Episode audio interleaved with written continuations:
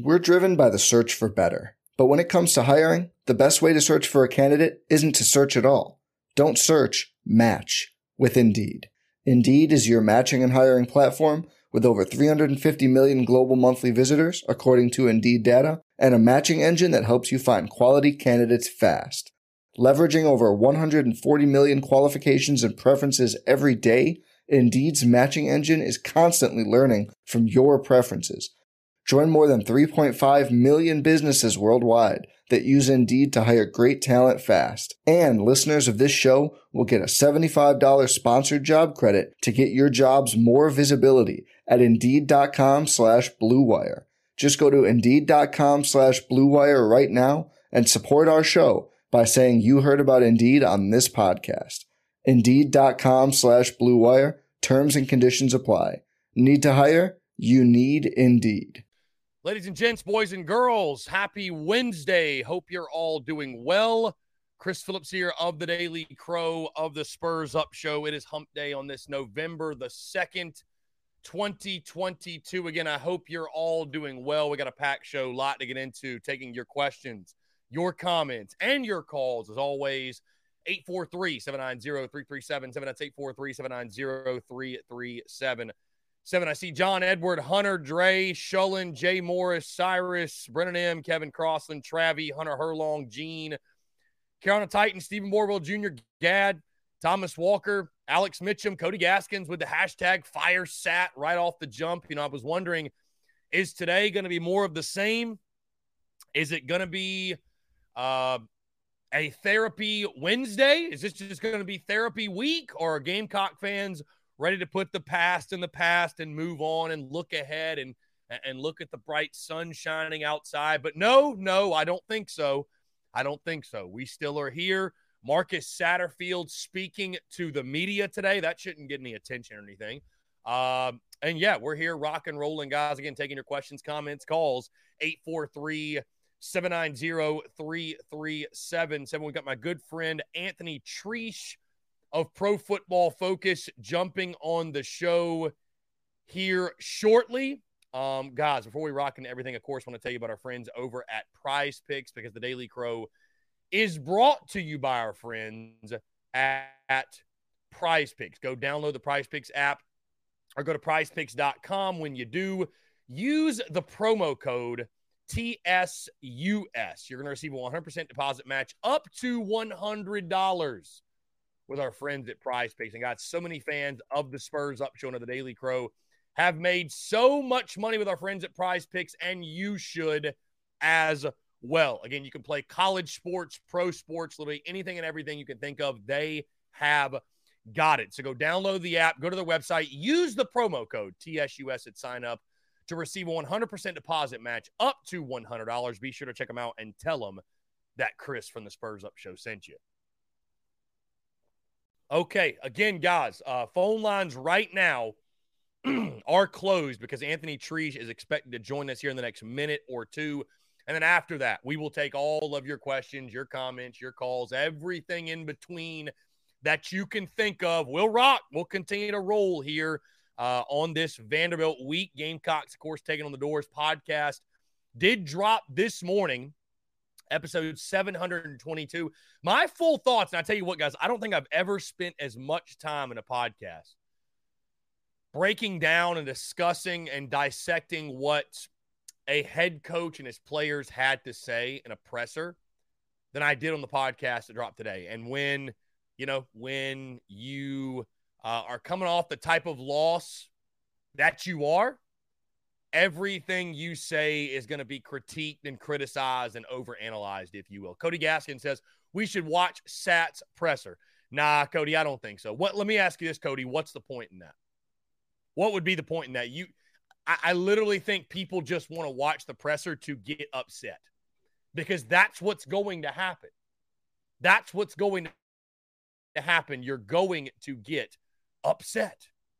Inevitably. Let me read this one text, and then we'll get my guy Anthony Treash in here. The text says, won't have a chance to call in today, so I was seeing if you could address this on TDC. Tired of hearing Beamer and Sat and others saying there are plays out there that we're missing due to execution. Part of the job of a coach or teacher is to adjust what you are doing to increase the probability of success of your players or students. Asking them to do something over and over again that they are not having success with is incompetent coaching. Well, you're not wrong. You're not wrong. But you're going to get that typical coach speak week after week after week. I don't know what else to tell you. You're simply put just not going to get anything really of substance. And I hate to tell you guys, it's going to be more excruciating comments from Marcus Satterfield today. Hey, let's get on off that and onto a much more fun topic, and that is the fact that every single Wednesday, Anthony Treash of Pro Football Focus takes the time to join us. Anthony, appreciate you taking the time, my friend. What's going on? How are you? I'm doing good. How you doing?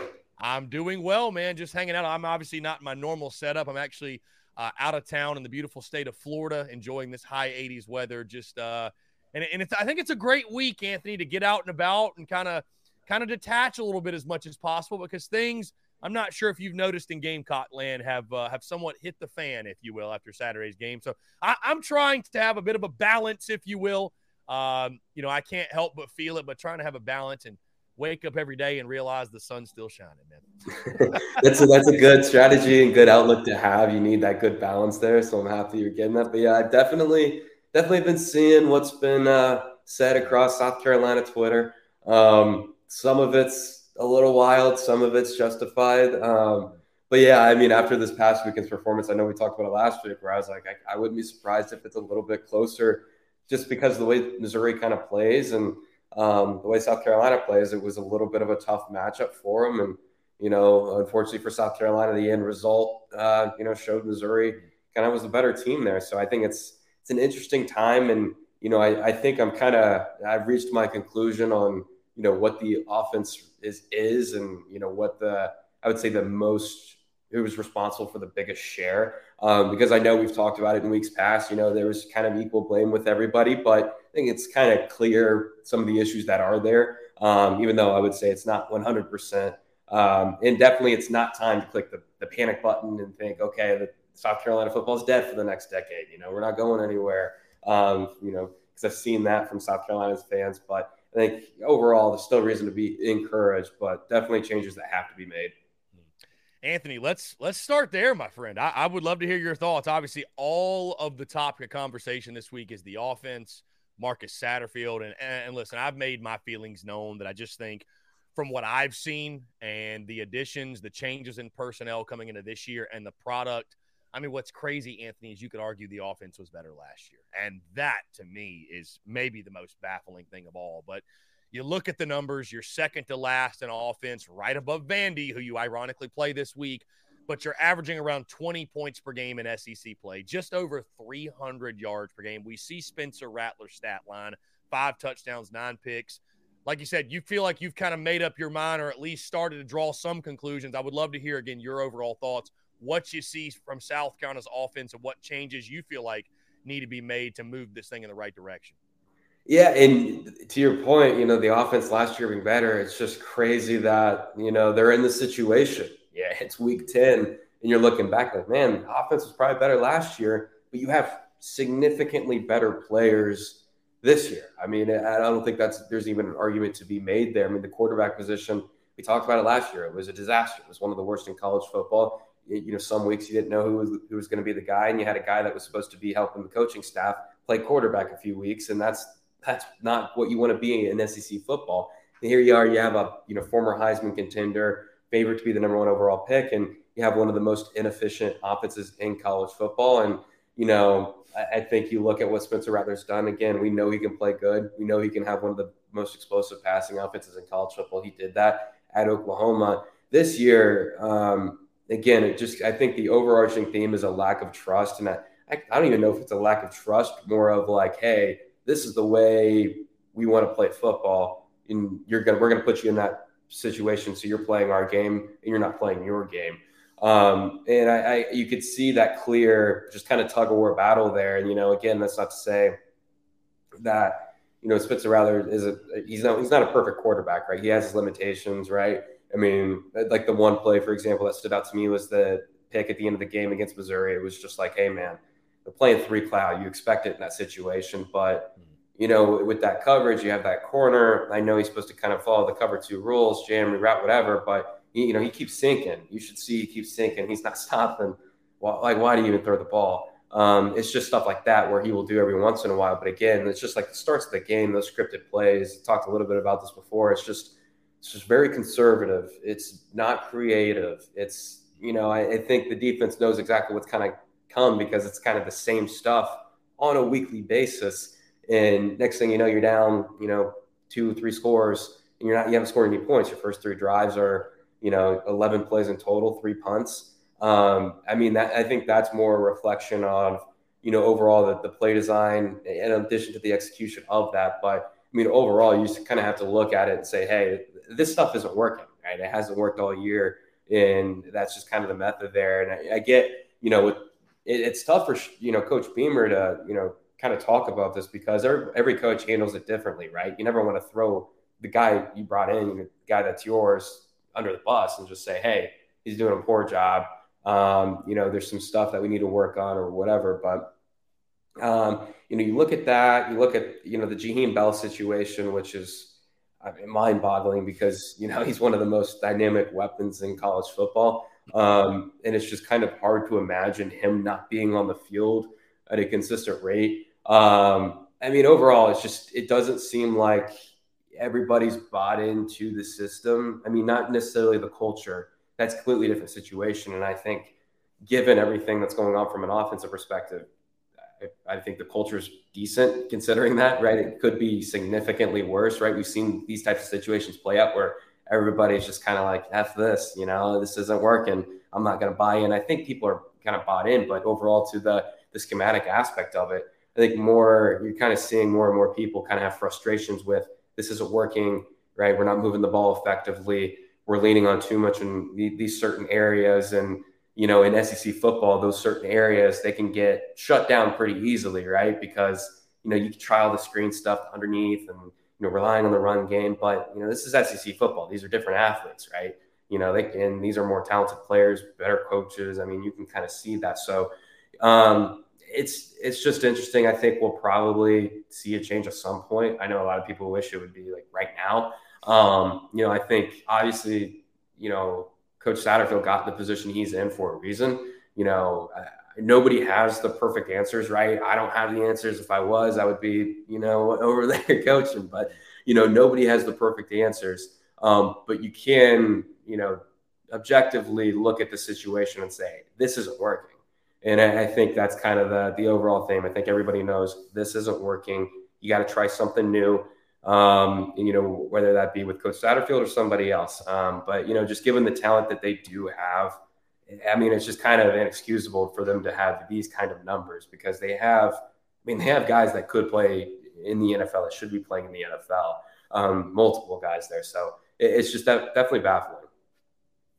You know, Anthony, you mentioned change and changing up something, right? And most fans, I would say the majority of the fan base wants Marcus Satterfield out, and Shane Beamer has made it very clear that's not going to happen. Now, you have been one of the biggest, if not the biggest, Spencer Rattler supporter, at least that I have seen publicly, notably, what have you. There are now fans calling for him to be benched. So when you speak on change, I want to give you an opportunity to speak on. I am not one of those. I would like to make that clear, but there are some people, you know, again, they just want to change something, right? So if you can't fire the OC, who's next in line? The quarterback, right? And you look at his numbers and, you know, listen, I could argue that if any other quarterback on the roster had the stat line right now that Spencer Rattler has, they probably would be benched. I don't know that you really solve anything by putting – I don't think – I almost think it's one of those things, Anthony, where it's like, people don't even want to bench Rattler and put somebody else in because they think another guy is going to be better. Like you mentioned, they just are so frustrated and want to change something up. But I almost feel like you're creating a new problem in that scenario. I know, obviously, you have been, again, one of his biggest supporters. You've also been very critical of his play. But I'd have to imagine you balk at the idea of benching Spencer Rattler being a positive move for South Carolina at this point in the season. Yeah, it's an interesting debate. I mean, you could see the argument for something like that if they want to keep playing the way they are playing from a, you know, a play calling and schematic perspective, right? Because this is obviously not – Rattler can't play in this type of system, right? It's not working. It is justifiably not working. And Every single data point reflects that. But overall, it's just like, you know, like Spencer Rattler had the highest, you know, passing grade we've ever seen from a non-draft eligible quarterback in the PFF era in 2020. Had one of the highest big-time throw rates at like 9.4% this year. I can look real quick. He's at 4.6%. He's got more turnover-worthy plays, whereas he had 3x the amount of big-time throws before. Do you really want to take that quarterback off the field, right? And I know a lot of people say, oh, it was Lincoln Riley's system, all of that, but there's no denying his talent, right? I mean, he's one of the most talented players in college football, I think. You know, of course, in the right situation, and this is not an ideal situation for him. So I see the argument for people who are like, well, I guess it's kind of like a glass half full thing. It's like, hey, well, we can't do this, but we can go with this route because this is the offense we are going to play. We're kind of stuck in the situation, so we got to go to plan B, and we got to change something. But, you know, that's not an ideal situation, I think, because your ceiling, if you do make a quarterback move, is slightly higher at the best, and your floor is arguably even lower. So I don't see that situation and thinking that's the right decision to make. So again, I just go back to what he has done and what he can be, and why would you want to take that person off the field? So, you know, I see it if you still have the same coaching situation. I can see why you do it, but it's not helping, I don't think. Now, looking back at Saturday's game, Anthony, let me ask you this, because, and I'm certainly not excusing the play. You know, of course, I was there in person, and it was an abysmal performance. I thought your defense, obviously the team came out sluggish. Defense got it going. They held on, kept you in that ball game as long as they could. But obviously when you have the offensive performance that South kind of had, there's just really no hope for you. At some point, your defense is going to break. And all things considered, I mean, you give up 23 points in an SEC game, you feel like you should have a pretty good shot to win. Are we not giving Missouri enough credit? How much of that game was, you know, because I think we all understand, Anthony, what happened, right? It finally caught up to South Carolina. You know, we saw these deficiencies against A&M and Kentucky, but Beamer ball and big plays on defense bailed you out a bit, right? Accounted for a couple of touchdowns, stole the momentum away. When you do those things, it's going to bode really well for you. Well, you didn't get those plays in this game against Missouri. You had to go mano-a-mano on the offensive side, and you simply couldn't do it. But a Missouri team that going into last weekend had been really close in some SEC games, should have beaten Auburn. They gave Georgia a great fight. You keep going down the list there. You know, Florida, you could argue they probably should have beaten. When you go back and look at that game on Saturday, how much of that game was, you know, South Carolina's flaws obviously got magnified, but what did you see from Mizzou? Are they a little bit better than you think most folks were giving, at least from the Gamecock side of things, we're giving them credit for going in that game? Yeah, that's a good question. I think for this game, I would say South Carolina lost it more than Mizzou won it. You still have to give Mizzou credit for, you know, doing what they did, because when they did everything they needed to do, they kind of played their game. But I think overall, we're not giving Mizzou enough credit for, like, over the totality of the season.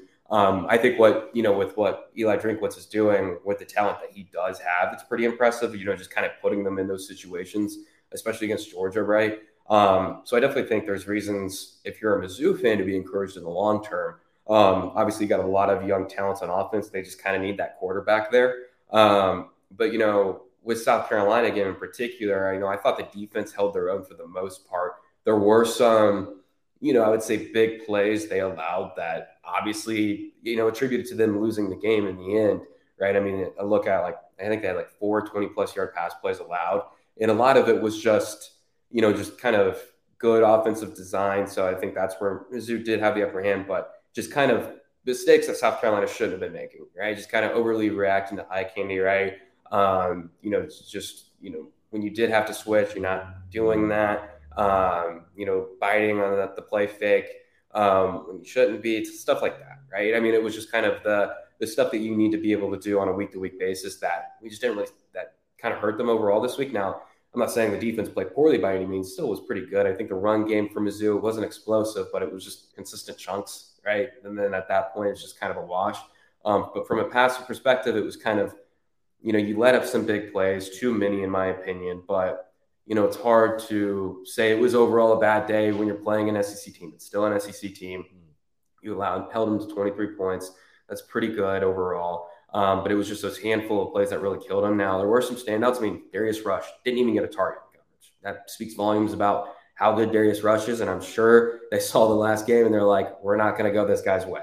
Right. And, you know, Cam Smith, I think he allowed one of those big plays, if I recall correctly, but still overall, it was a good game considering the position he is playing.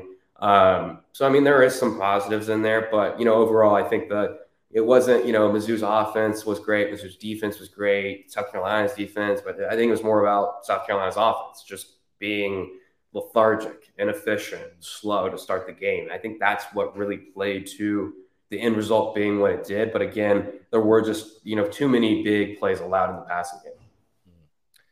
I want to go back to something, Anthony, you mentioned at the beginning of the conversation. What's so interesting is it's like the closer you get to it, the more severe it becomes. And I'm talking about, you know, I think each individual team and, you know, diehard fans of each school, they just take it so much more personally. And I think we're harder on ourselves than anybody because, you know, you mentioned, like I said, at the beginning of the conversation that, you know, this one loss doesn't mean that South kind of football is doomed for the next decade. It doesn't mean, you know, it's just one game. But again, if you followed along with Gamecock Nation on social media this week, you would literally, what you see, I think, Anthony, is the PTSD from the Will Muschamp era. I mean, that's really what it is. And bad offenses and bad offensive coordinators. And I think also what plays into the mood right now is the college football playoff rankings dropping last night. You got Tennessee number 1. You got Clemson up there. You got Georgia up there. And seeing your biggest rivals have success. And I know this is sort of out of left field and kind of random, but it's just I've thought this for a while, and I've told people before, Anthony, that I feel like national folks look at South Carolina football and feel like, hey, they're trending in the right direction. Beamer's doing a great job. You talk to Gamecock fans, and it's a roller coaster week after week. I mean, last week this time we're smoking the Aggie pack. We're dancing on A&M's graves, right? We've won 4 in a row. We're never going to lose again. And then this week, Carolina's never going to win again. And that's why I love having you on, Anthony, because I feel like you bring a sobering national perspective to where it's like, just because your rivals are doing this or this one game happened, that South kind of football is still in a good position. You know, as long as Shane Beamer can make the necessary adjustments, you know, things are still on course. And the Gamecocks football program, you know, it doesn't need to be burned down. You know, things, it's one game. It's just one loss. Again, I love bringing your national perspective in because I feel like national folks see it much differently than fans who are so close to the program see it. That's why I love college football, right? I mean, just the passion. You just see it on a weekly basis, and you definitely see it with South Carolina. It's, I would say, in the 90th percentile in terms of just passionate fan bases. It's one of the best, in my opinion. But sometimes you will get the overreactions in the wrong direction. The sky's not falling, right? I mean, it's not a horrible loss, and I think the positive to take away from it is that, you know, Vegas didn't expect this to be a blowout win for South Carolina, and I didn't expect it to be a blowout win for South Carolina. You know, there's definitely plenty of reason to show that, hey, this is going to be a closer game than expected, right? It's not like you lost to a group of 5 team at home, right? I mean, this is still an SEC program, and you're trending in the right direction. You know, maybe if you lose this week to Vandy, maybe it's a different conversation, but I don't anticipate that happening. I think overall, a big thing to do with it too is just, hey, I mean, just the hype in the offseason, right? You know, you get all these players, you know, 3 key offensive transfers, with number 7 being the most important one. You're like, hey, we might have a superstar quarterback, and you haven't really seen that. And I think that probably plays to it. But I mean, this is still a good season they got going, right? They're 5-3. I mean, the program was in shambles, right? I mean, it was as bad as it possibly could be when Beamer was taking over, right? And I think just getting it to this point where there is optimism is definitely encouraging, right? I mean, you still beat Kentucky on the road.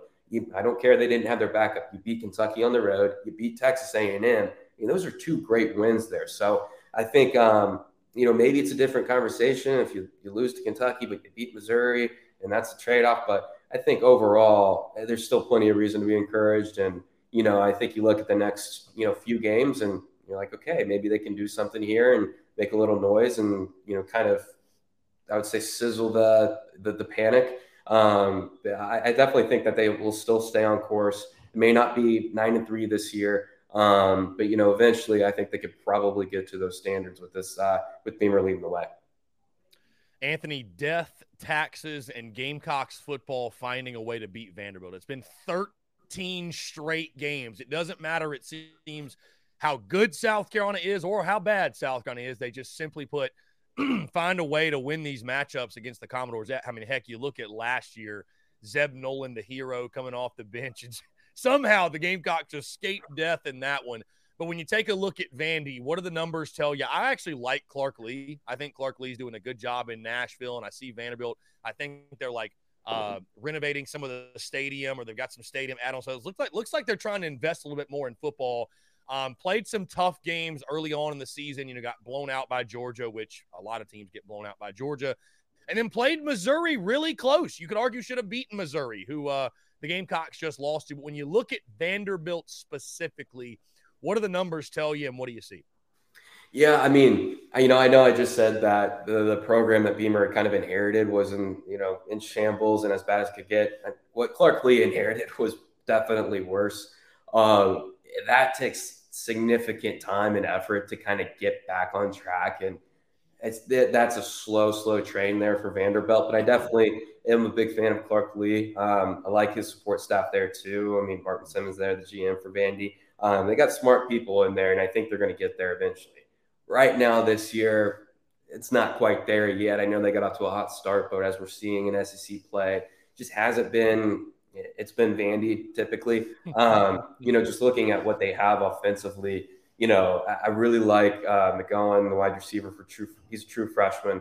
I think he's going to be, probably, I don't want to say a star, but he's going to be one of the better players to come out of Vandy in quite some time. I mean, he's a weapon on scheme touches, just a great athlete in space.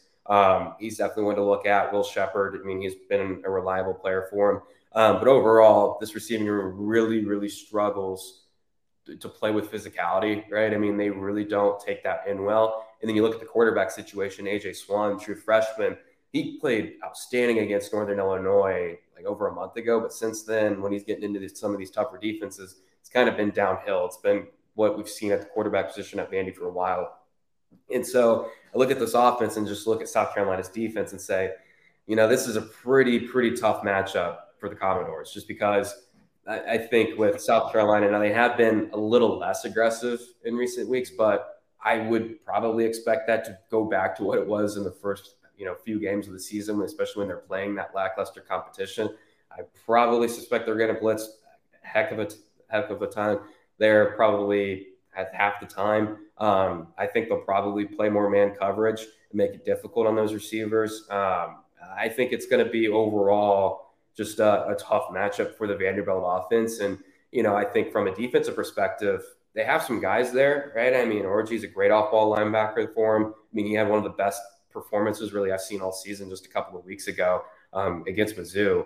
But overall, I think they're just kind of lacking the bodies in the secondary, even on the defensive line, you could argue. So I think it's a good opportunity for South Carolina's offense to get back on track. I feel like I've said that several times this year. I mean, they got to do something against this type of defense. But I think overall, even if it's the same old story with South Carolina's offense, you just look at South Carolina's defense against Vandy's offense, and they're just not ready yet. I think they'll get there eventually, but it's still kind of the same story for the Vandy offense. So I think that's where South Carolina has the advantage, and that's where I look at this game and say I would be pretty shocked if South Carolina didn't win, even by multiple scores. I know I've seen the point spread, and I think that's an overreaction.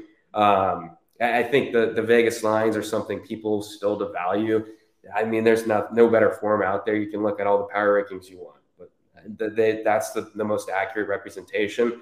But that's not to say from time to time I don't disagree with them. And at that point, that's when I get my card out and I put a little bit something on the game. And this is when I'm going to be, because I just think this is too much of an overreaction there. It was like 6.5, 7 points less. Yeah. I was going to say, too, Anthony, the Vanderbilt secondary, I believe they're second to last or dead last in the SEC in passing defense. So like you mentioned, this should be a great opportunity for guys like Juice Wells, Josh Vann. I mean, if Jaheim Bell's just not force-fed the football, it was our friend Brad Crawford that you know, I want to say he was joking, but I think he was half serious. He said, you're going to see South Carolina go three direct snaps to Jaheim Bell, and he might even kick the punt on the first drive just to prove a point that they're going to get him the football. I tend to agree with you, man. You know, I'm not someone, I don't normally like to drop my prediction early, and I haven't dropped the score, but my best bet is South Carolina -6.5. You know, I look at this, Anthony, very similarly to when South Carolina was coming off the loss to Georgia and everybody was down and out, sort of doom and gloom, if you will, and season's over, whatever. And you're going into Charlotte, and I know the competition much different, right? I'm not trying to say Vanderbilt is Charlotte any means, but it felt like an overreaction in that one too. And I expected a bounce back game from South Carolina. And I said then, buy low, sell high. I'm in that same mindset this week. I agree with you. Maybe it's 7.5, what it opened at. I wouldn't touch it. But 6.5, I'm on South Carolina all day. I'll let you talk a little bit further on that, just the number and your overall prediction, how you see this one going.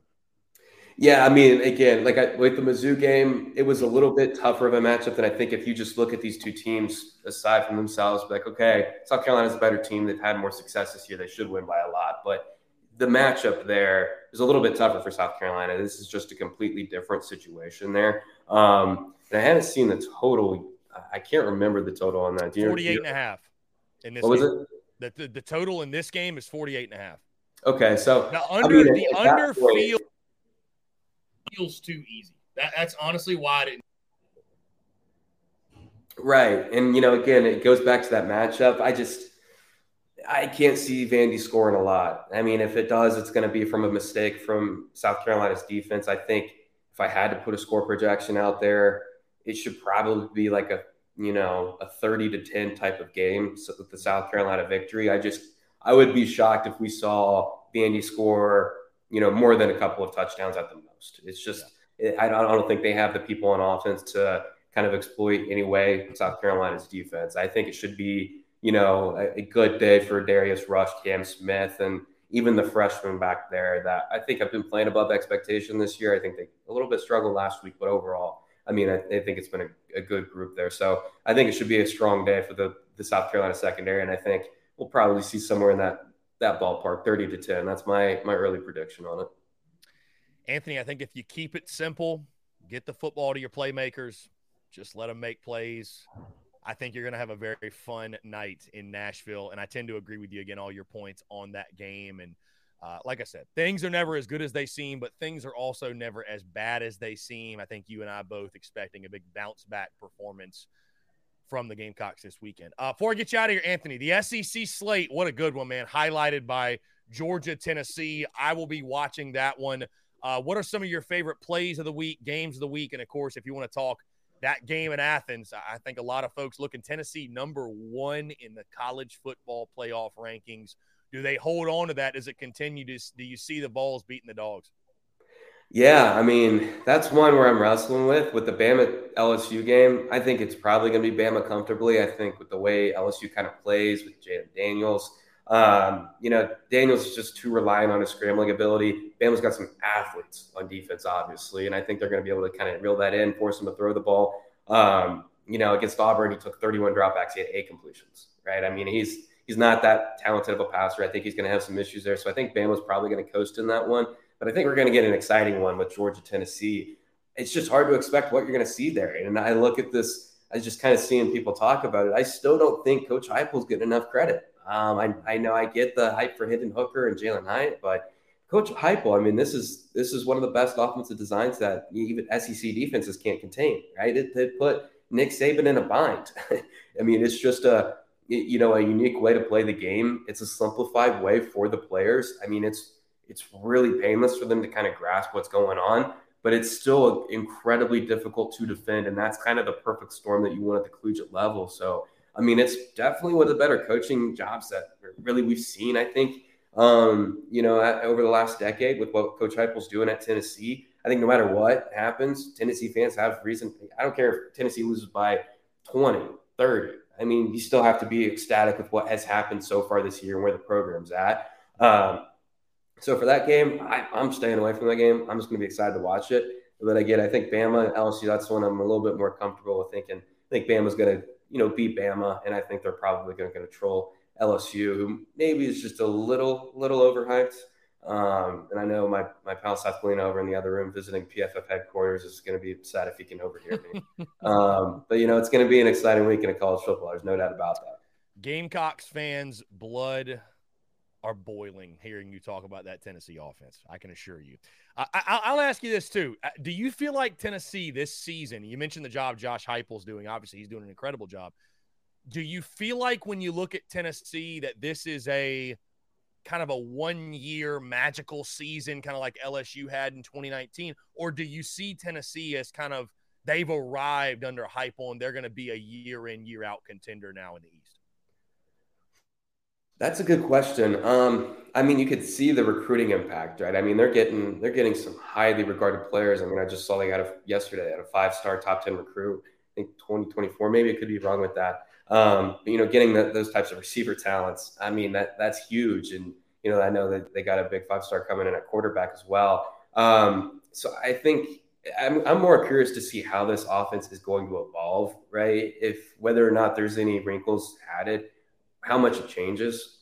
And I think that will kind of answer that question. So I think it's tough to call right now whether this is going to be a yearly sustained thing. I think this year obviously is just the perfect storm, right? I think having Hendon Hooker in that system for, you know, the second season, kind of getting him up to speed. Again, it's really simple compared to other offenses. I think Hendon Hooker's been playing great, but it is the most quarterback-friendly offense in college football, so it's very painless for him. But he's carrying it out at a high level. So I think it's a little too early to say whether or not this is just a one-year wonder. But I think overall, it's hard to say that Tennessee is not going to be anything but highly competitive in the years to come. It's just whether or not they're going to be, okay, Tennessee's elite. They're vying, you know, trying to get the national title type of level. Anthony Treash of Pro Football Focus. Y'all check out his work. Go follow him on social media. And, Anthony, I'm digging the quarter zip, man. Quarter zip season officially here. I love it. I appreciate that. I know I'm not in Florida. It's a little gloomy here. So yeah, dude. It's like a high 80s here, but the quarter zip is fire, my friend. That is, I like that. It's good luck. I appreciate that. All right, man. Hey, always appreciate you, my friend. Looking forward to doing it again next week. Yes, sir. Take care. Yeah, man. Take care. Great stuff from Anthony Treash of Pro Football Focus. Again, really appreciate Anthony taking the time. With that being said, guys, we will take your questions, your comments, your calls. Let me go ahead and open up the phone lines. There we go, 843-790-3377. We got a text here. It says, will Spencer come back for another season and have a Hooker type of year? Well, I think it depends a lot on who is calling the plays. If Marcus Satterfield's back for whatever reason, then you will not see Spencer Rattler back in Columbia. Let's see. Marcus Satterfield speaking on Jaheim Bell says, I want to get him on the field. I want him to touch the ball a lot. He wasn't in the rally mode packages. Says he's going to have chances every game, just whether the ball gets to him or not. When he does get the ball, he's special. Except press 1. What's going on, man? How are you? Good. How are you today? I am doing well. Appreciate you asking. What's going on? Good. I got a couple of points here, but I'm from up north, so it's not going to take that long. I got you. I appreciate it. When it comes to this Jaheim Bell situation, I mean, you got to look at talent. Teams with better talent than us on paper, teams with less talent than us on paper. You know, they figure out who they need in the game. You know, obviously you got Bauer and McConkey at Georgia. They figure out they need them on the field. We just played Missouri. They knew that they needed Lovett and Schrader on the field. I mean, we got to be able to figure out to get our playmakers on the field and get them the ball. That's a management thing. That's not a personnel thing. I mean, would you agree with that? I would agree. I would agree 110%. Yeah, I would absolutely agree. You know, so. And you got these other folks screaming and yelling, a bench Rattler. You know, remember last year, you know, our offense sputtered all year long. We went 6-6. We had a great day against North Carolina. We ran 4 quarterbacks through this system, and now we're on number 5. This is not a personnel issue. This is a system issue that's got to change. Yeah. I would agree. I mean, I would agree. And I think change is coming, my friend. I will say that. I think change is coming indeed. I think it's inevitable. Yep. And my last point here is I watched the conference yesterday, and Shane Beamer definitely changed his tone from the day before where they asked him about changing play callers, and he emphatically stated, nope. Well, yesterday he must have had a talking to for somebody, because all of a sudden he was in a camp where we're going to do whatever we need to make some good changes for the team. Yeah. You know, so yeah. It's basically it. It's all I got. I see people looking for Spencer Rattler, set on a platter. I'm not – he's the best quarterback on the team. You can't take that guy off the field. Yeah.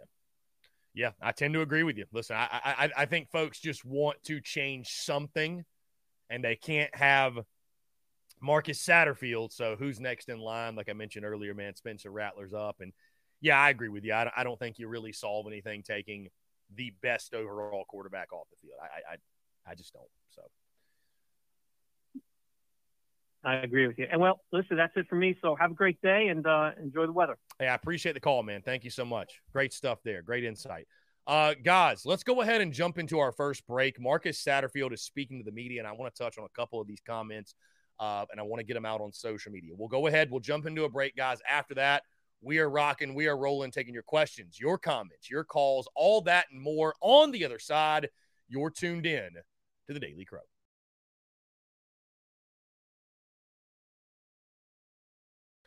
All right, guys, we're back here on this Wednesday, November the 2nd, taking your questions, your comments, your calls. I first want to say thank you to Anthony Treash of Pro Football Focus. I just noticed something is missing.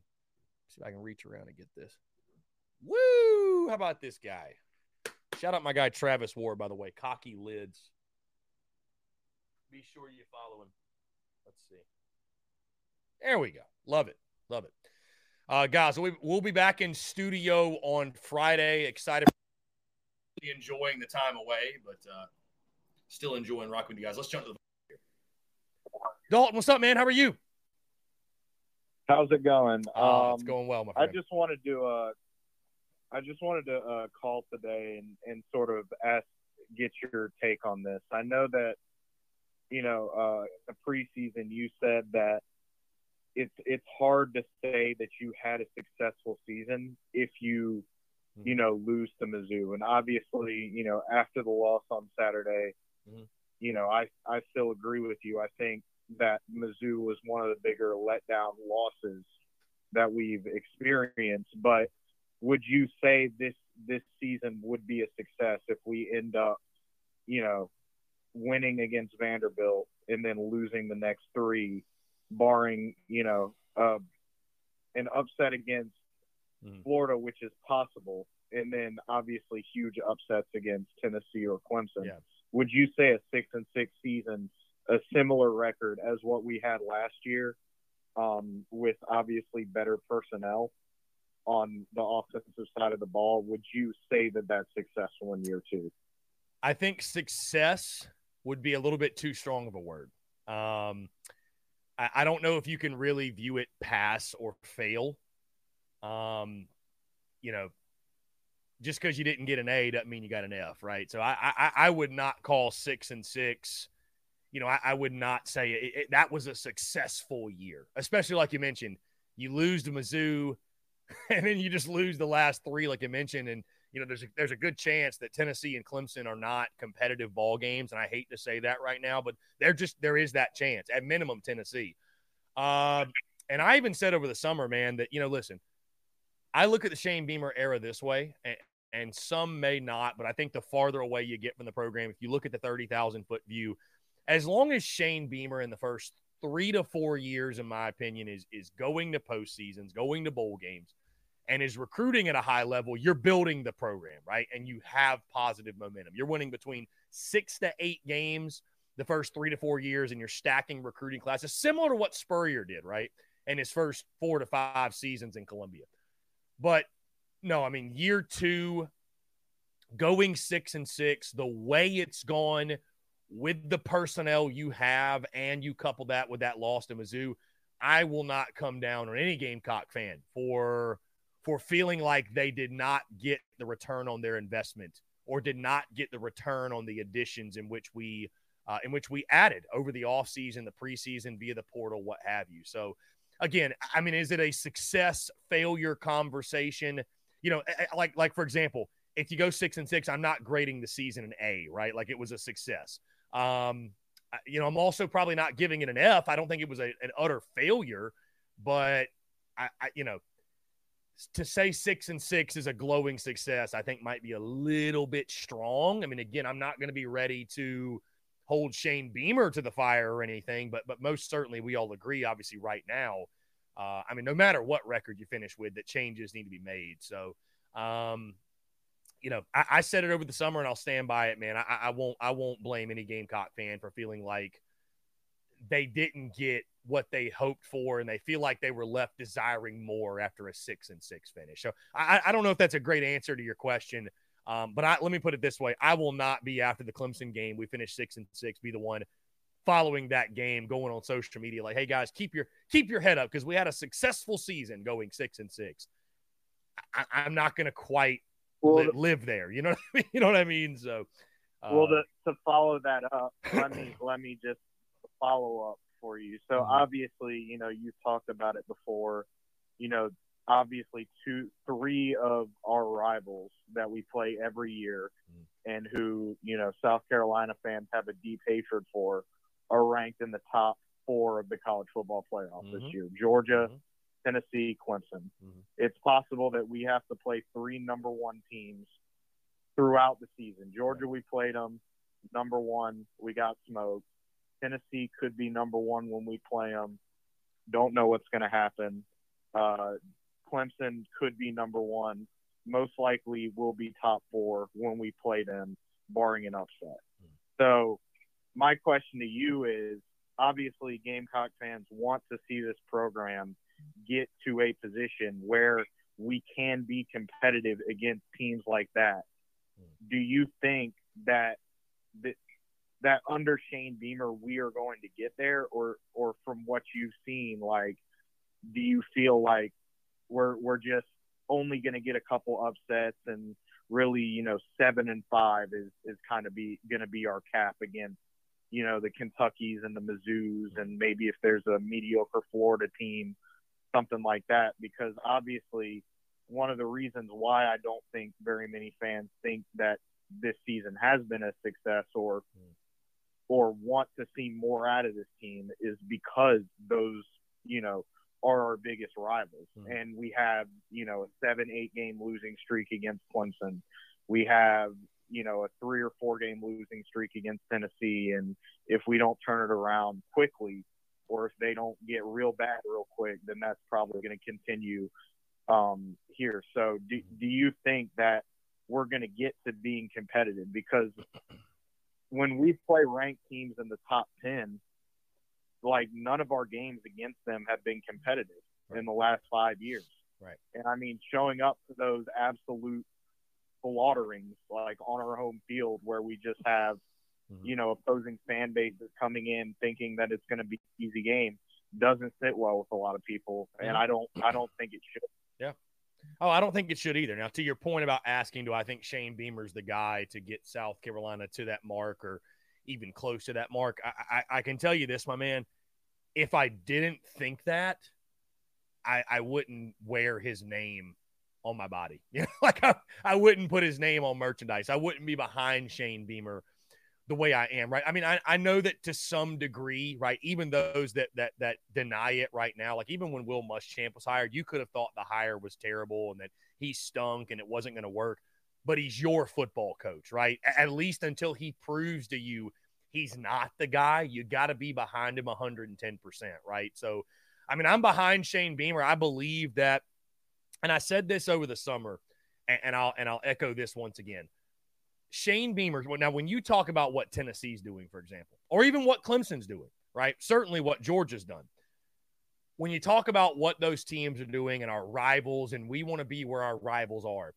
And so you tell Shane Beamer that, hey, we want to be where our rivals are. Shane Beamer is trying to do something that even Steve Spurrier didn't do. Shane Beamer is trying to do something that has never, ever, ever, ever, ever been done at South Carolina before. So I can't guarantee you that Shane Beamer is going to take South Carolina to the quote-unquote promised land. If your definition of the promised land is being number one in the country, winning the SEC, winning a national championship. I can't promise and guarantee you that he's going to do that because history would tell us that's not going to happen, right? I know history doesn't matter, but normally history gives us some good idea of what to expect in the future. Now, what I will say about Shane Beamer is this. I am confident that Shane Beamer is going to do everything in his power, right, to get South Carolina to that level. He's going to make every decision. Every decision he makes is going to be fueled by what's best for the University of South Carolina. And I do believe that Shane Beamer is going to leave Carolina football in a much, much better place than he found it.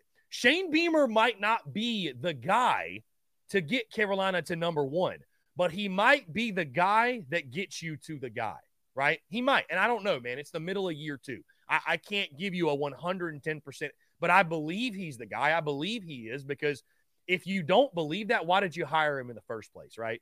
Did you just hire a coach to retrieve you from the depths? And I'll say this, Dalton, and I'm going to let you go, but I would agree, though, Shane Beamer is going to do what's best for Carolina. What's best for Carolina, if it's at the end of the season, that's totally fine. I'm not holding it against Beamer that he doesn't want to make the move right now. It is what it is.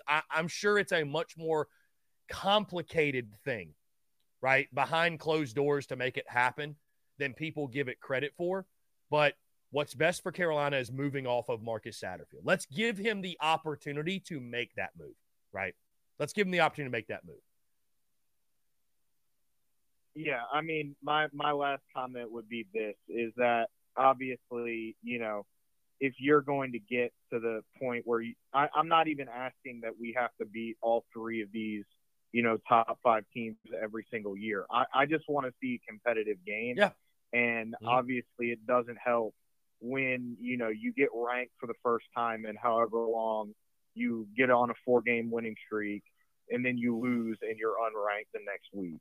And, you know, all that momentum is lost, and you got everybody clowning on you, thinking that it's, you know, you're just the same old Carolina. I mean, listen, I agree with you. So, that's got to stop. Like the problem isn't that you're, I mean, it is that you're losing to your rivals. Don't get me wrong. But the main problem is how it's happening, you know, like, Georgia just, I mean, it's just not even a competitive game, right? Like to your point, it's not fun going into the week of those games when you're a 24-point underdog, 27-point underdog.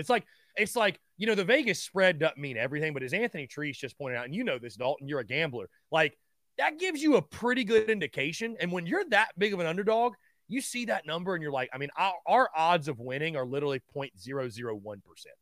Like, you know what I mean? Like what happened in 2019 was truly a miracle, right? So, you know, Clemson beating you the way they have. And I agree with you 110%, man, because, you know, you look at Steve Spurrier when he first took over, and I know it's Coach Spurrier, and I'm not trying to compare Spurrier and Beamer, but those teams early in the Spurrier tenure, they got blown out, don't get me wrong, but very often, and more often than not, they were very competitive, right? And they played above their talent level, I think, a lot of times. So, listen, I agree with you, man. I agree 110%, especially when it's on your home field. It's just tough, and it's really just flat out inexcusable to just get run up and down the field, especially by your most hated rivals, and it's something that's got to stop. All right, man. Well, thank you for letting me share my thoughts today, and you have a good one. Dalton, I appreciate it, man. Always a pleasure chatting with you. Yeah, Dalton always does a great job, and really appreciate him calling in.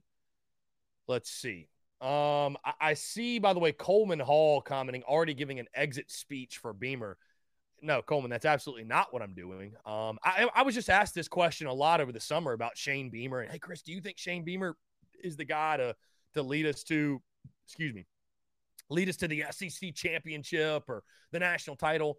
And Coleman, I'm just echoing what I said over the summer, that I don't know that you can say 110% yes or no. I just, you know, Steve Spurrier couldn't do it. So it's going to take something really special to make it happen. But I do feel confident, with that being said, that when we look back on Shane Beamer's tenure as head coach, we're going to say that, you know, he put us in a great position to do that. If he's not, again, he might very well be the guy. It's just too early to tell, but I feel confident in what Beamer's doing. I'm not out on Beamer, obviously. And this next OC will determine what Gamecock fans think about him. I mean, I think it's what's interesting. Again, it's not the fact that South Carolina's 5-3. It's not the fact, if we're really honest with ourselves, it's not the fact we're 5-3. It's not the fact we lost in Mizzou. It's the fact that we're just – the offense is so bad. And, like, that's becoming our brand is bad offense. It's just – it looks so out of sorts. It's hard to watch a lot of the time. And Beamer ball doesn't mean that you have to be bad offensively, right? That's what it comes down to. I mean, if you're 5-3, it's just like I said last year.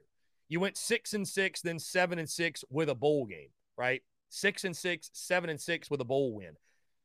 But it didn't feel great because the offense sucked, right? And then you see this year, it's the same problems, if not worse. So you're 5-3. I mean, you've beaten guys, there ain't a Gamecock fan out there. If you are, you're lying to yourself. If I laid out the exact scenario right now, right? Maybe I don't tell you scores, but I laid out the scenario. Hey, you're going to lose to Mizzou, but you're going to beat Texas A&M and Kentucky. You're going to be 5-3 going in your last four. I don't think there's a Gamecock fan out there that wouldn't have taken that, but it's just simply put how it's happened.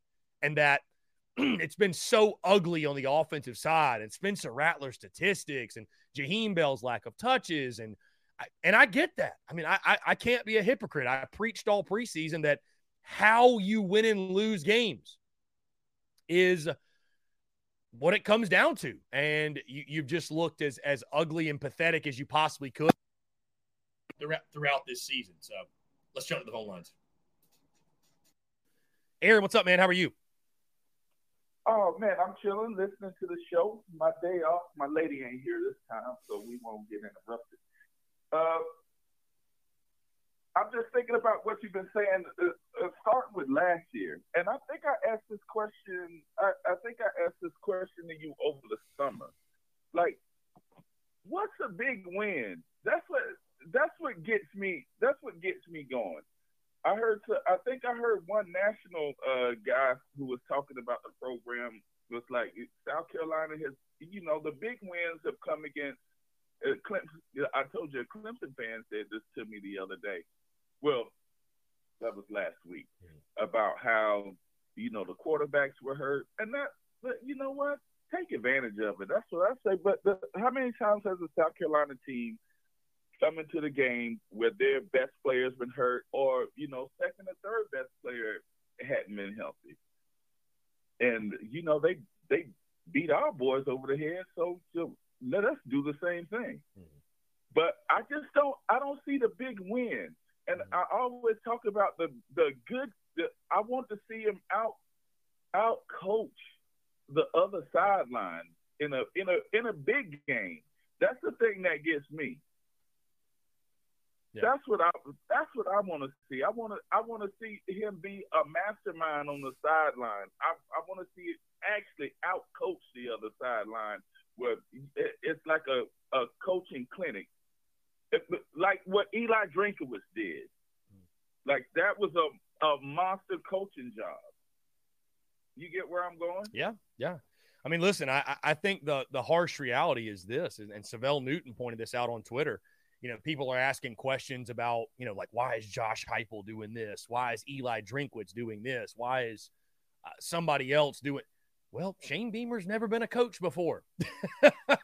Never been a head coach till last year. So, yeah, man, I think we got a rookie head coach. And, I mean, I love Beamer, but he's learning as we go. So, you know, and he will probably look back and say, hey, I made the mistake of hiring Marcus Satterfield, and I brought my buddy on. Let's not forget that he wanted to retain Mike Bobo and keep him in Columbia. And then he was kind of put up against it when Bobo left and, you know, went to Sat. So, you know, listen, I understand people's, and I know this isn't your, I'm reading some of the comments as you're chatting, and I apologize if they're hard to ignore, but I agree with you, right? The thing I miss so much about the HBC days is, you know, it didn't matter what the spread was.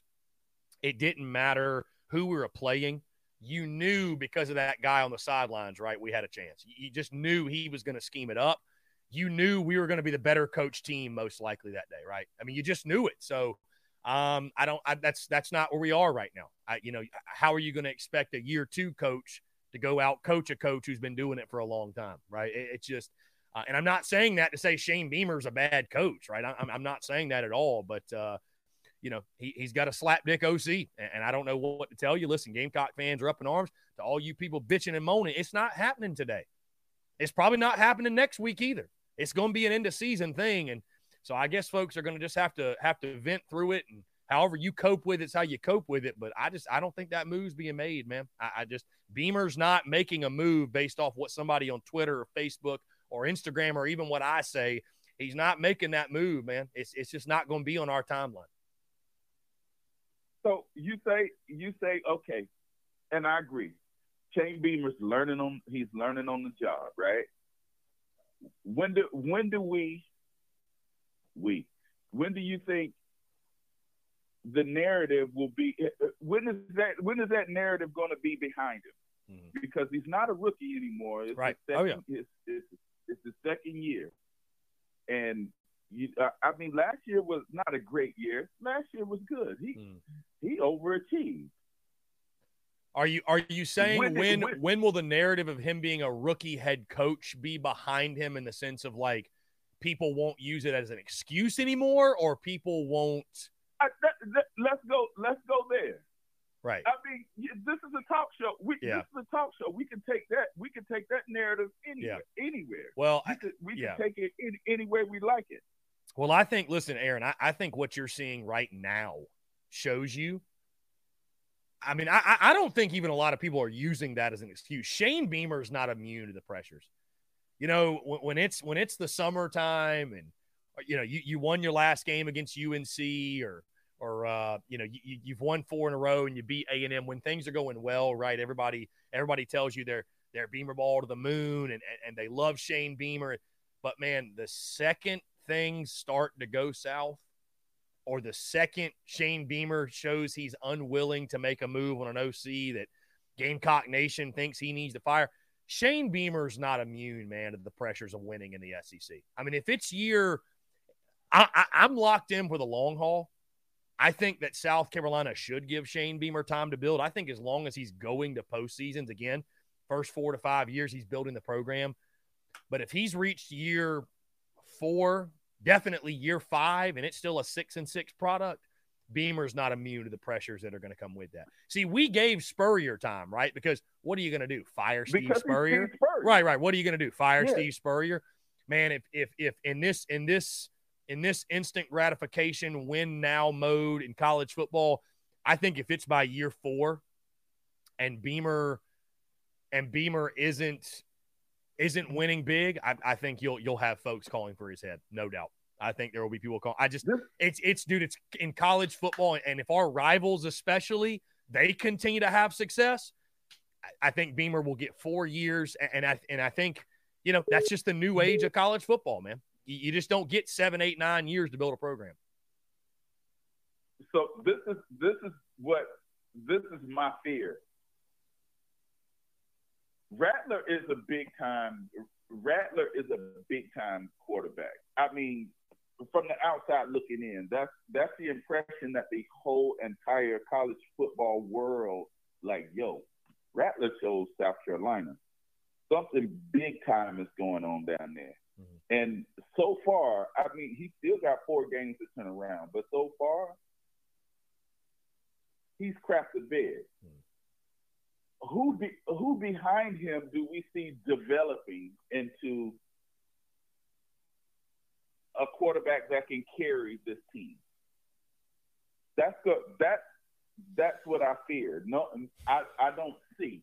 We don't know because none of those guys have really hit the field. I don't see anyone to the level of Rattler, but then again, there's Satterfield as the OC. But then the new guy coming in is going to have to develop those guys behind him. And a 1 or 2 year, you think you could see that in 1 or 2 years? Well, I think it's going to have to be another portal guy.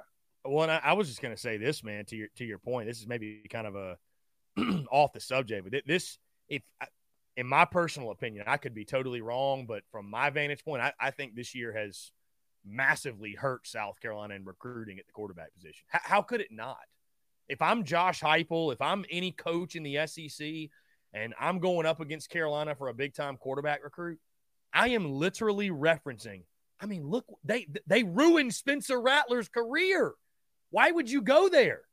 They're not going to get the most out of you. Like, dude, I think it is. You are naive if you think that this year what we've done with Spencer Rattler is it's an indictment. It's an indictment. And again, I think getting rid of the OC is the only way you start to really salvage it, to show that, hey, we're making changes on the offensive side. And, so I think that's what you got to do. Again, we all know what needs to happen, but yeah. So. Yeah. Rattler is, I don't see him moving on. He may move to another. He may go to another team, but developing that next guy is going to be the freaking hurdle. Yeah. And then think you're going to lose Zach Pickens. Cam Smith is gone, and who do we have? That was the thing I saw with the defense. This year coming in, you can't lose your best safety, one of your best defensive linemen, and expect the defense to be better. Right. And you're going to be facing that another year. Yeah. So the quarterback development, worries me down the stretch. And next year really not worries me, but I would like to see the program build on top of, you went 7-6 with the bowl game. You want to hit 7 or 8 in the regular season. You want to see it improve, but when you're looking and forecasting, it's tough. But again, we talk about it on YouTube, and people get paid millions of dollars to coach this game. I'm gonna holler at you, bro. Aaron, you're the man, man. I appreciate the call. All right, great stuff from Aaron there. It's interesting to see a lot of the Spencer Rattler hate. I think there's a lot of fans that don't like him. People saying his career was ruined before he got to Columbia. I mean, I know he got benched last year, but was highly thought of. I don't know. Austin, what's up, man? How are you? Doing well. How are you? I'm doing well, man. Appreciate you asking. What's up? By the way, it was great to meet you at the game Saturday, and I know I already mentioned it, but appreciate the love with the Beamer ball towels, man. That was awesome. Yeah, man. I tried to go back to the recording on YouTube and find it, but I didn't see it. Maybe I'll do it when I have more time. So, I just wanted to say, so I'm actually looking forward to seeing how Beamer manages the rest of the season. And the kind of getting to my calm outlook after digesting the game the past few days. You've got a most likely scenario of what's going to happen. There's not a whole lot of surprises. Probably 6-6, maybe 7-5. You get the Florida toss-up game because you get the same team that beat Texas A&M and Kentucky, even though the offense didn't look great. That can probably handle a Vanderbilt team, but you're also got the same team from Missouri that's not going to do well against Tennessee and Clemson. You could have something crazy happen. You could beat Clemson. You could lose to Vandy, but chances are it's pretty straightforward the rest of the season. You're going to see Beamer actually manage the media, which you mentioned in your podcast from this morning. And you're going to see him manage a season where people are really conflicted. You're going to see what he does with the new OC, with the new contract. Again, something crazy could happen, and Satterfield can get a new contract. But chances are you got an OC coming in. You got a top 15 recruiting class. Hopefully it stays there. And we actually get to see some growth and some management of the rest of the season by Beamer, and see how he matures as a head coach. That's what I'm looking forward to. Yeah, and I appreciate you tuning in the podcast this morning, man. Yeah, when I said that I will be intrigued to see how Beamer handles the media moving forward. I mean, I think that's something that he's going to continue to evolve as a head coach and how he talks with the media. I'll tell you this, man, and I think I may have mentioned it on the pod, but I'll say it again. The only thing that's going to make people feel better, because no presser he has, no media availability is going to make you feel better or any of us feel better. The only thing that's going to make us feel better is go out and win, you know, go beat Vanderbilt. And I'm not even sure, like, a win Saturday, if it's sloppy, if it's ugly, if it's Beamer ball, right? If the offense only accounts for 10 or 13 points and, you know, you score 2 touchdowns off special teams and defense, right? I mean, even if you win, like, nobody's going to be happy about it. You really need to win the next 2, just to wash out that nasty taste from the Mizzou game. Outside of that, I don't really know, you know, beyond that, just firing Satterfield right now. I don't think there's anything he can say that's going to, in the meantime. I mean, I think it's going to be, you know, just kind of people continue, like you mentioned, there's going to be this sense of discontent within the fan base, right? Because Marcus Satterfield's employed and that Marcus Satterfield's our OC. So the problem is, too, you know, you look at how you close out the season with Tennessee and then Clemson. I mean, there's a pretty high chance it's not going to be a fun finish, right? So I don't know, man. I think Gamecock fans just sort of have to grin and bear it at this point. I mean, I don't know. Like, I don't think there's an answer in the short term, as I said yesterday. I what is the answer? The only answer is to go win the next 2 games. That's really it. So, yeah. Well, let me present this situation to you and see how you feel about it. Let's say the most likely and most optimal likely scenario happens where we get that win against Florida and we're going into a bowl game. We win that bowl game 8-5, 8-5, and it's announced there's a new OC coming and top 15 recruiting class. I feel like most people would be happy with that year too. Yeah, I think so. Yeah, absolutely. Yeah, I mean, why wouldn't you be, right? I mean, I think a 7-5 year, it's where everybody nationally had you picked. And I mean, dude, all things considered, if you win the next 2 and you, let's just say you win the next 2, lose the following 2, you go 7-5, all things considered with how bad your offense was, that's a victory. That's it. And especially, like you said, if you win the bowl game, I mean, an 8-win season in my mind, I'd gladly sign up for it right now. I mean, I said it over the summer that I'd take 8-4. I'd just take an 8-win season. And as long as you do that and then move on from Sat, I'd be ecstatic with that year. Yep. And let me throw one last thing at you. Yeah. And this is a source of a lot of my optimism. If you look at Beamer's strategy recruiting, he's recruiting in the trenches from high school, and he's kind of proven from last year that he's pulling his skill position and offense playmakers from the portal. Look at his current class from high school. I think 6 or more of the 4 stars in there are all defensive and offensive line. So he's pulling those trench guys who are kind of the foundation of teams from the high school ranks, and he's probably going to try to pull from the portal again for his playmakers. And I think that's probably a good foundation in this, you know, current NIL format where those skill high name players, they go where they're going to get paid, and they often don't stay there for 4 years. Smart.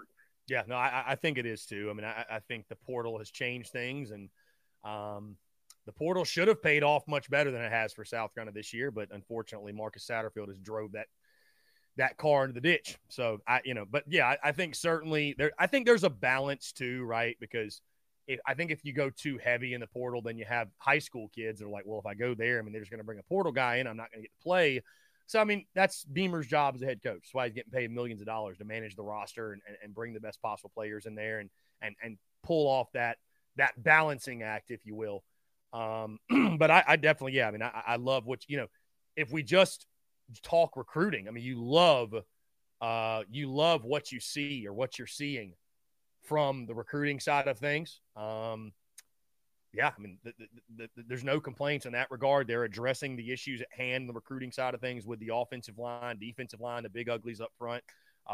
Keep utilizing the portal to bring in playmakers. I mean, it worked pretty well with Antoine Wells. I mean, when he's touched the football, he's been a really good player for us. So I would expect that to continue, no doubt. Yeah. All right. Well, I appreciate you. Austin, I appreciate the call, man. Thank you. Yeah, thank you so much, man. I appreciate the love. Appreciate it. Great stuff from Austin Greisman. Guys, let's go ahead and jump into a quick break. But on the other side, I want to continue to hear from you, more of your questions, comments, calls, and more. You're tuned in to The Daily Crow. All right, guys, we're back. Taking your questions, comments, calls, 843-790-3377. Let me get to a text really quick. My guy Tyler Knoll shot this over. Somebody also has thoughts on Georgia, Tennessee this weekend. I tell you what, I don't know if Tennessee's going to win, but the plus 8.5, it's free money. Stealing. Absolutely stealing. Let's see. Tyler says, Chris, can't call and discuss this, but I have to ask this. Is Spencer really the best quarterback on our roster? Does he have elite arm talent? Sure, you can say that. What has he done to show us that this year? If we're looking at 2020 highlights, the reason why us as a fan base are to lose. Threw me for a loop. I'll get to that after this call. Robbie Davis, what's up, man? How are you? I'm doing fantastic. How are you enjoying the last couple of days of a vacation, I'm assuming? It's going well, man. I'm enjoying it thoroughly. I appreciate you asking. What's up? The main thing that I want to see Saturday night, whenever we play Vanderbilt, I'm going to be honest with you. I am not expecting us to lose this game whatsoever. Okay? But this game right here,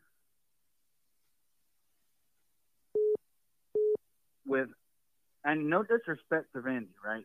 But with this game right here, with how horrible Vanderbilt has been in the last several years, okay? We've beaten them, 13 years in a row? Mm-hmm. Okay? Some of them, in my opinion, were closer than what I would have liked. But this game right here, this weekend, if we don't beat the ever-loving dog mess out of Vandy from start to finish or move the ball on every drive and get points in some facet, just get points, okay? Field goals, touchdowns, I don't give a darn, okay? I don't care. But if we're not able, if this offense is sputtering against Vanderbilt, what more proof is Beamer going to need to say, okay, I got to listen?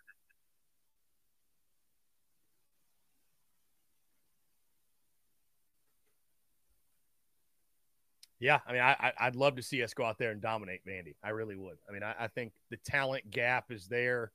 I said some similar things last year, though, and we saw how that went. So, yeah, man, death taxes and Gamecocks football beating Vandy. It just happens on a year-in, year-out basis. So, yeah.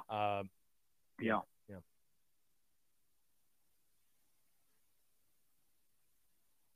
And just like you, I'm riding with Beamer the whole way. I'm not going to stop.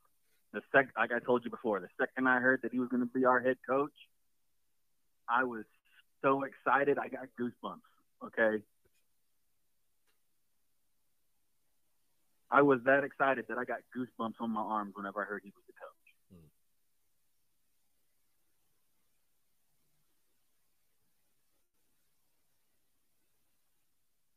Hmm. And I am also, like I have said before, I am convinced that he's going to do what is best for the school. Okay? He's going to do what's best for the program, period. And I'm just going to do what I've done all year, watch games and hope and wake up no matter who we're playing the rest of the way out. I don't know what order we're playing them in. But we got Vandy, Florida, Tennessee, Clemson. Okay, yeah. No matter how any of those other games turn out, okay, I'm gonna wake up on those Saturdays thinking to myself, we're gonna win today. Because every fan of every school does that. Regardless of what the spread is, you're going to wake up Saturday morning and think to yourself, we're going to win today. We're going to take care of business today. It never fails. Because every fan base has eternal optimism, as you like to say. Mm-hmm. But I am convinced that if we lose by some miracle of the good Lord, if we somehow lose to Vandy, this will be the straw that broke the camel's back, and Beamer will let Satterfield, or as I like to call him these days, Marcus Shitterfield, okay? He will let him go at the end of the season, no question.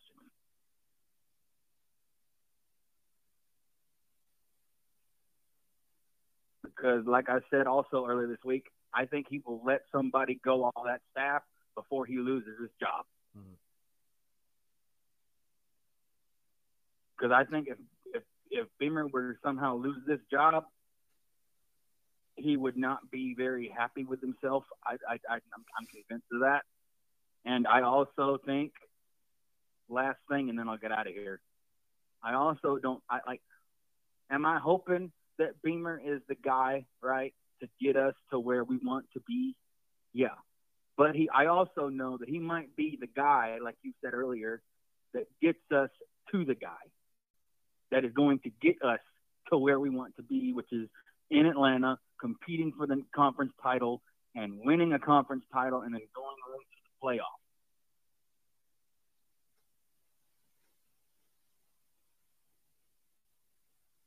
But the honest truth is we don't know that yet. We don't know. We're just going to have to sit back and relax and let her fly. And Gamecock football fans are just like bad doctors. They have no patience, as we all know. Exactly. And right. I will give you my prediction tomorrow. Beautiful. I'll have my prediction ready to go for tomorrow. I can't wait.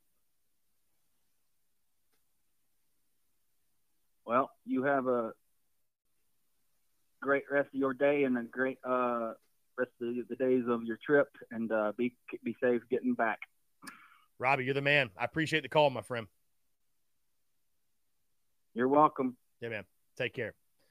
Great stuff from Robbie Davis. Let's see. There was a comment that made me laugh. It was Justin Jones. He says 3 things are absolute: death, taxes, and Coach Ford bitching and moaning on every Gamecock post on the internet. That one made me laugh. To accept, press 1. J-Rock, what's up, man? How are you? I'm doing all right, man. How about yourself? I'm doing well. Appreciate you asking. What's going on? Well, kind of wanted to maybe bring up a topic here. I know there's been some questions on Rattler. Now, I'll say this myself. You know, I don't honestly think Rattler can be fairly judged, just like no one that plays on this offense can be judged fairly, because that just, you know, throws this whole thing into the ground. I mean, it's like spinning wheels in mud. But, you know, but I'm thinking maybe there's a couple other guys, and this is no indictment on Rattler. It's just, you know, his skill set, I think what he does best just isn't compatible with what Sat's trying to do. Maybe Doty or maybe Rattler, or maybe Joyner or Doty one, because they are more of actual running quarterbacks. I mean, I know Spencer does run. You know, he does run some. I mean, he's mobile. But I would probably venture to say that most would probably agree that, you know, we've probably seen, you know, Doty and DK be more of those running type quarterbacks. And, you know, maybe that pair with, you know, Marshawn Lloyd, maybe that would just add a little something and just try to help make the most of this terrible offense. It is funny. I don't know. What do you think? It is funny, my guy, that a year ago, damn near to the date, I had people telling me that Luke Doty is not an SEC quarterback. And now those same people want Spencer Rattler benched for Luke Doty. How does that math add up? Yeah. I mean, I was a Doty defender last year, but there were people who told me Chris, yeah, he's not an SEC quarterback. And now we all of a sudden, people, listen, people don't want Spencer Rattler benched because they feel like there's some answer waiting in the wings on the bench. They want Spencer Rattler benched because they can't get their way in getting Marcus Satterfield fired right now. And so he's the next best available option to move out of there. That's why. Let's just call a spade a spade. I don't care if you want Rattler bench. That's totally fine. That's your opinion. That's your take. But it ain't because you think Luke Doty or Dak Joyner or Braden Davis or Tanner Bailey or Colton Gauthier is the answer. You just can't get your way in getting Sat fired right now. So who's the next head on the chopping block? Well, it's Spencer Rattler because he's a starting quarterback. That's why people want him benched. Bottom line. Yeah. Well, I mean, like I said, now it definitely, you know, the running aspect is one thing, but I will say this. Now, I don't think any other quarterback really compares to him when it comes to arm talent. And it's not so much that I would like to see him come out. I mean, just because I want him, I would like for them to bench him. It's honestly because, I mean, at this point, I mean, if they can convince him to come back next year, which I don't know, with all this stuff that's going to happen with the OC, you know, new OC and stuff, who knows how that's going to go. But, I mean, honestly, I'd like to see him sit out for his own sake because I feel like every time he has to go out there and play in this horrible offense, it's not fair to the guy. And all it does is keep driving his numbers and his draft stock into the ground. I mean, I almost feel like at this point it would just be having mercy on the guy. Maybe, yeah, and then maybe once you get somebody who can actually call an offense and has a competent system in place, then bring him back, put him back out there. That way he can, thrive. Because I just don't feel – I just don't see how there's any way he's going to thrive in this offense the way it sits right now. Well, and I tell you this. If I'm Luke Doty, I mentioned this weeks ago, if I'm Luke Doty, I'm not just coming in to play garbage snaps, right? So unless you're about to hand me the keys and you are benching Spencer Rattler, truly, if I'm Luke Doty, I'm saying thanks, but no thanks. I'm saving my year of eligibility. If you do that, let's just play some fun hypothetical games. And by the way, I'm not saying anybody's wrong for saying bench Spencer Rattler. I almost don't even feel like there's a point in arguing it because it ain't going to happen. They're not going to fire Sat right now, and I don't think they're going to bench Spencer Rattler. I just don't see it happening because, hey, you hand them keys over to Luke Doty, I would expect Spencer Rattler to swiftly be in the transfer portal. And I don't want to speak for him, but Spencer Rattler's number one objective is to get to the league. I'm sure I'd love to be in his brain right now and wonder what in the world's going on in his head. But I think if it becomes so evident they bench Spencer Rattler here, I think he's gone. I think the portal is calling his name and he's out of here. And listen, again, I see people in the comments saying Doty had a broke foot last year. I know. I was a Doty defender last year, right? I defended Luke Doty. I did. But I don't see an answer on the bench that's all of a sudden going to take this offense and make it into some dynamic thing. However, I will say it really does fall back onto Satterfield because they're not running excuse me, they're not running an offense that's maximizing his abilities and maximizing his talents. Yeah. So I don't even know why you brought Spencer Rattler in, to be totally honest with you. Just outside of to make a couple of headlines. I mean, what's the point? They're not calling an offense that maximizes his skill set. So literally, what is the point? And it all got that all goes back to Marcus Satterfield. Yeah, I mean, it's like, you know, I was listening to JC and Phil earlier, too. I mein, it's like JC mentioned again, and I know you probably heard him say this as well. I mean, it's kind of worse when you hear that, when it's like, oh, you know, we want to – because supposedly they wanted to bring him in so that he could, you know, work in this pro-style offense and they could get him ready for the NFL. And, I mean, when you think back, I mean, they used to try it when Muschamp was here. That's what our defenders – you know, that was, oh, you know, we'll get you NFL ready.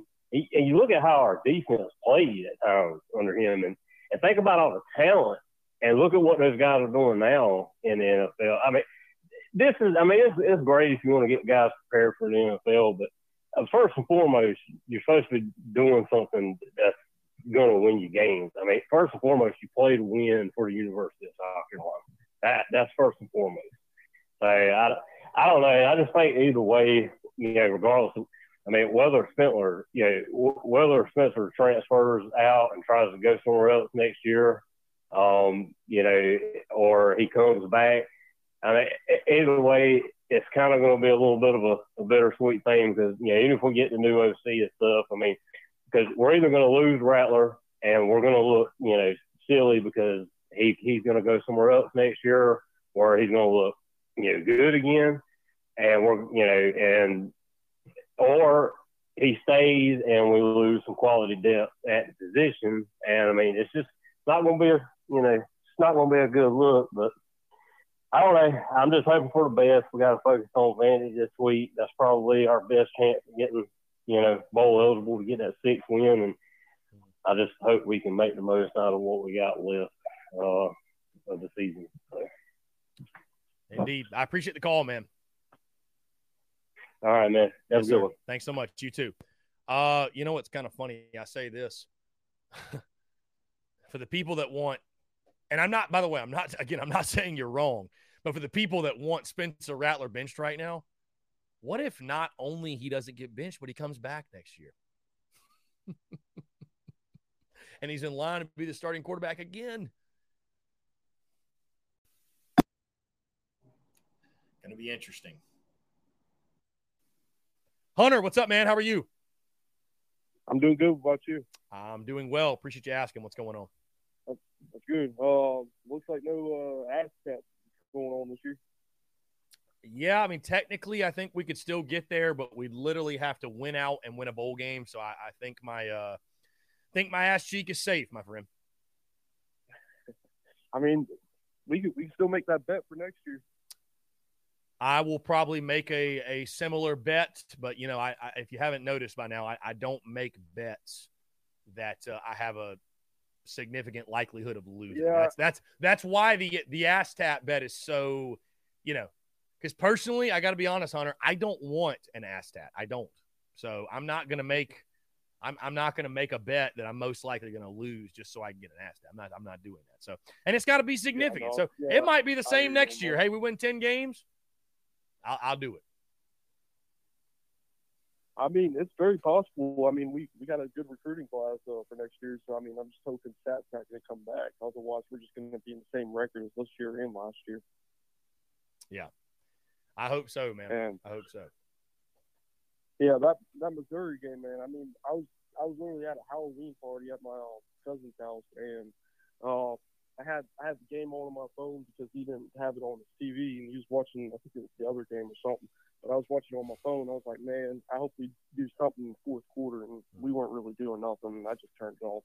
I was so depressed that night because of that game. But I know it's just football, but damn. Yeah, man, it's your team. It's just football, but it's your team, and it's a team we love desperately. And, hey, the wins are the highs are extremely high, and so the lows are low. And that loss sucked, man. It hurt. It hurt, no doubt. Yeah, I mean, dude, we're still sitting here. We're still sitting here on Wednesday, and people. I feel like this is still kind of a therapy session. I mean, this is just a vent week. That's all this is. So, yeah. I even told my dad. I was like, yeah, I mean, we were only ranked for only a week, and he was like, well, that's for part of being a Gamecock fan. We sometimes suck and we sometimes don't. So,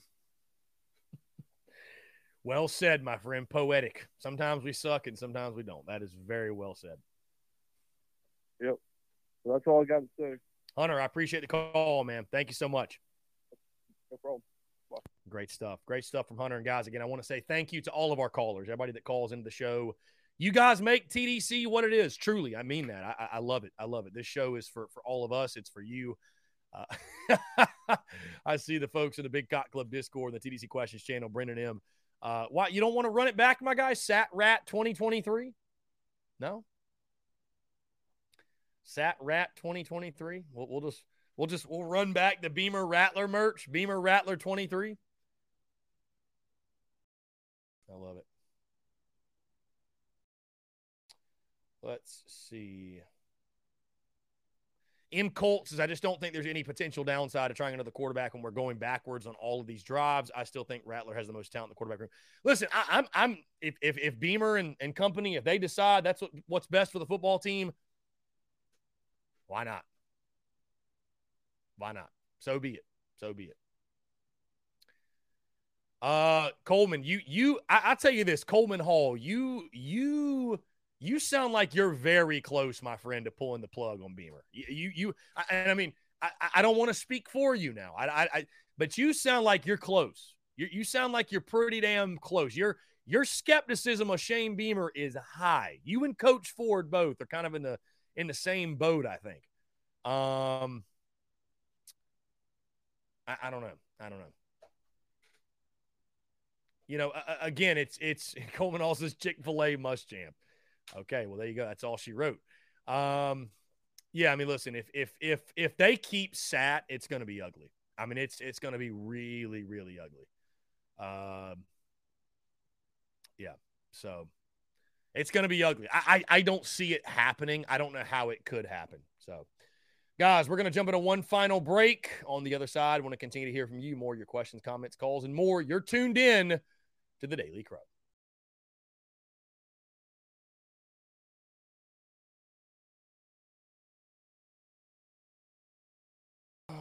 All right, guys, we're live. We're back. Taking your questions, comments, calls, 843-790-3377. You hear that sigh as we come back. I'm just thinking to myself, man, until Marcus Satterfield's gone, this fan base is gone to hell. I mean, it's just wild seeing the comments. It's wild. It's wild. Vanderbilt week. Gamecocks taking on Vandy this weekend. I don't even know if fans really want to talk about the game. I don't know that we do. This is therapy week, folks. Therapy is in session. Therapy is in session. Satterfield has broken this fan base. This fan base is shattered. Folks are ready to give up their season tickets because Marcus Satterfield is calling the plays. And, hey, I don't blame you. I don't blame you, man. Listen, you pay for a product. We can't score. To hell with it. To hell with it. Man. Guys, phone lines are open, 843-790-3377. I'm ready for it, man. I'm ready for – Travi says, we're tired of the BS. Travi, you've been tired since 1896, my guy. You've been tired since 1896.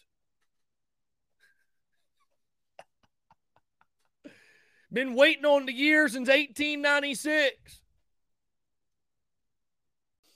Been waiting on lightning to strike. Isn't that right, Travi? We've been young since 1892. Coleman says, I've spent thousands of dollars on tickets, and the fact Beamer repeats Muschamp's errors is just idiotic. Yes, the PTSD from from Will Muschamp's mistakes. I mean, it rings loud in Columbia. So, I don't know, man. Guys, I wish Marcus Satterfield was fired 2 days ago. I wish that was the case. Trust me. I don't want to have to spend the entire week talking Sat. I don't want to have to spend the entire week, acting as if we need to burn the program to oblivion. My guy John Rice says, do other fan bases overreact like ours does? Yeah, John, I think so. Listen, I think the closer you get to it, I just think it's, we take it so much more personally. And I think, here's the thing. I think what happened to a lot of fans was that four-game losing streak. God, I'm getting my words all mixed up. I think what happened is that four-game winning streak right? We knew we drank the Kool-Aid a bit. We drank the Kool-Aid, and the winning just felt so good, you know? And then to come into that game with all the momentum that you had and fall flat on your face, and especially on the offensive side. I think the frustrations offensively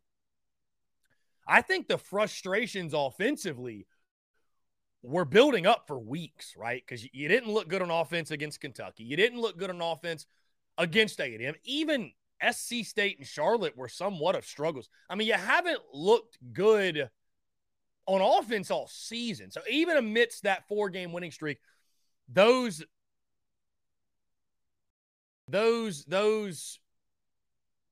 you know, what's the word I'm looking for? I just had a brain fart. Those frustrations continued to mount. And now what you're seeing is just the product, right? It's finally, now that you've lost, it's come to the forefront. So people keep talking about Satterfield's hoodie. What hoodie did he wear? I didn't see this. Like, what hoodie? I got to go to YouTube now because I want to see the hoodie. I feel like I'm missing out. Y'all are here we go. Let's see. Oh, yeah, it says what's next with the Carolina logo and the SEC logo. I don't know.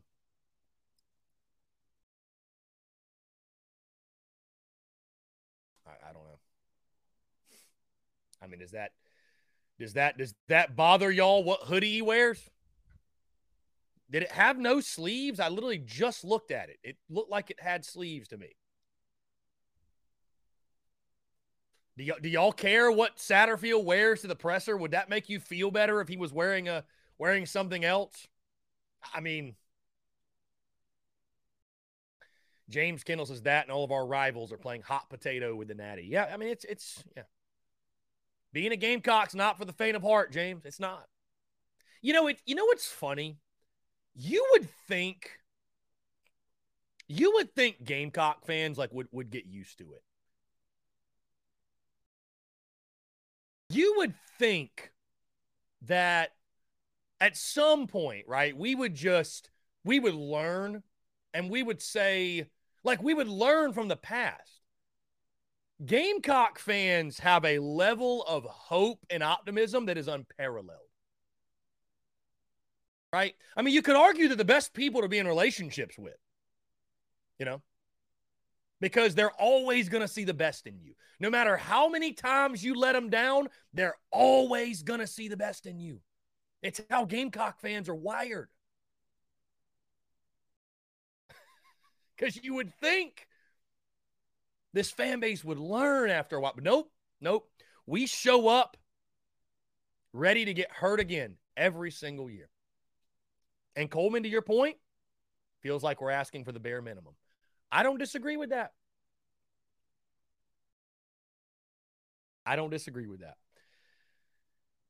The offense just has to be fixed. The root of the problem is Gamecock fans are so tired of watching bad offensive football. That's what this all comes down to. I don't think it's that anybody's upset with being 5-3, right? I don't think anybody's upset being 5-3, but it's how it's happening, and when you lose, it's how it looks, and it's really just how it looks as a whole. South Carolina fans are tired, and I'm tired of watching bad offensive football. Even if you go beat Vanderbilt, it's like a 23-17 game. It's like,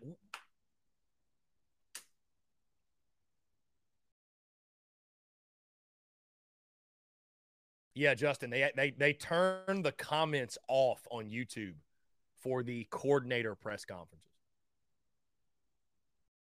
Apparently, they do that. Yeah. They turn the comments off. I mean,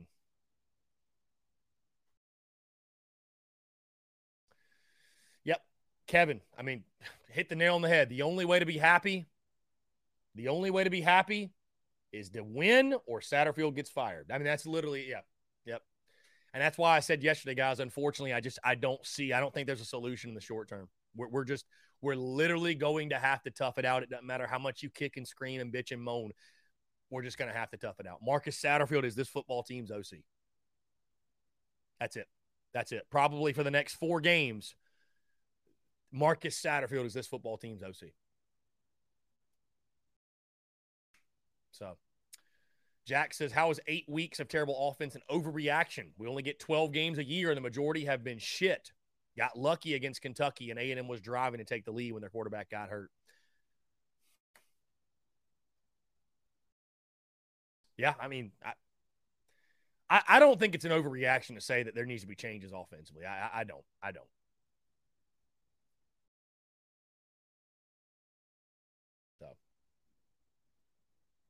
I don't think it's unreasonable. Preston says, I think Beamer's going to keep him for next year. He seems like he believes in him. Preston, I've already said this before, but I'll say it again. Shane Beamer retaining Marcus Satterfield would be nothing short of career suicide. It'd just be nothing short of... You know, he's going to make the best possible decisions behind closed doors that he feels are the best for Gamecocks football, but it would be nothing, you know, with all things that – I mean, here's the thing, guys, and as we close out, if we close it being 2 o'clock, I mean, there's just so much damning evidence that I've talked about all week long, and then you look at the numbers on the field. Marcus Satterfield will forever be known as the offensive coordinator – that ruined Spencer Rattler. Ruined him. That's what he's known for. He can try to sell you on the fact he's a quarterback guru, an offensive guru. Now, well, you've driven Spencer Rattler's draft stock into oblivion. Who on this offense, outside of Marshawn Lloyd, has improved their draft stock this season? Nobody. Absolutely nobody, and we have Marcus Satterfield to thank for that. Guys, we've hit 2 o'clock. Appreciate you all tuning in. Thank you all so much. If you missed anything today, be sure to check out the Daily Crow podcast version, our podcast feed. Again, thank you all so much, everybody that called in. Anthony Treash, of course, for taking the time to chat. And podcast dropped this morning. Like I said, guys, TSUS episode 722, so be sure to go check that out. Guys, again, thank you all so much. Appreciate you all tuning in. Have a great rest of your Wednesday, and we will talk to you all tomorrow.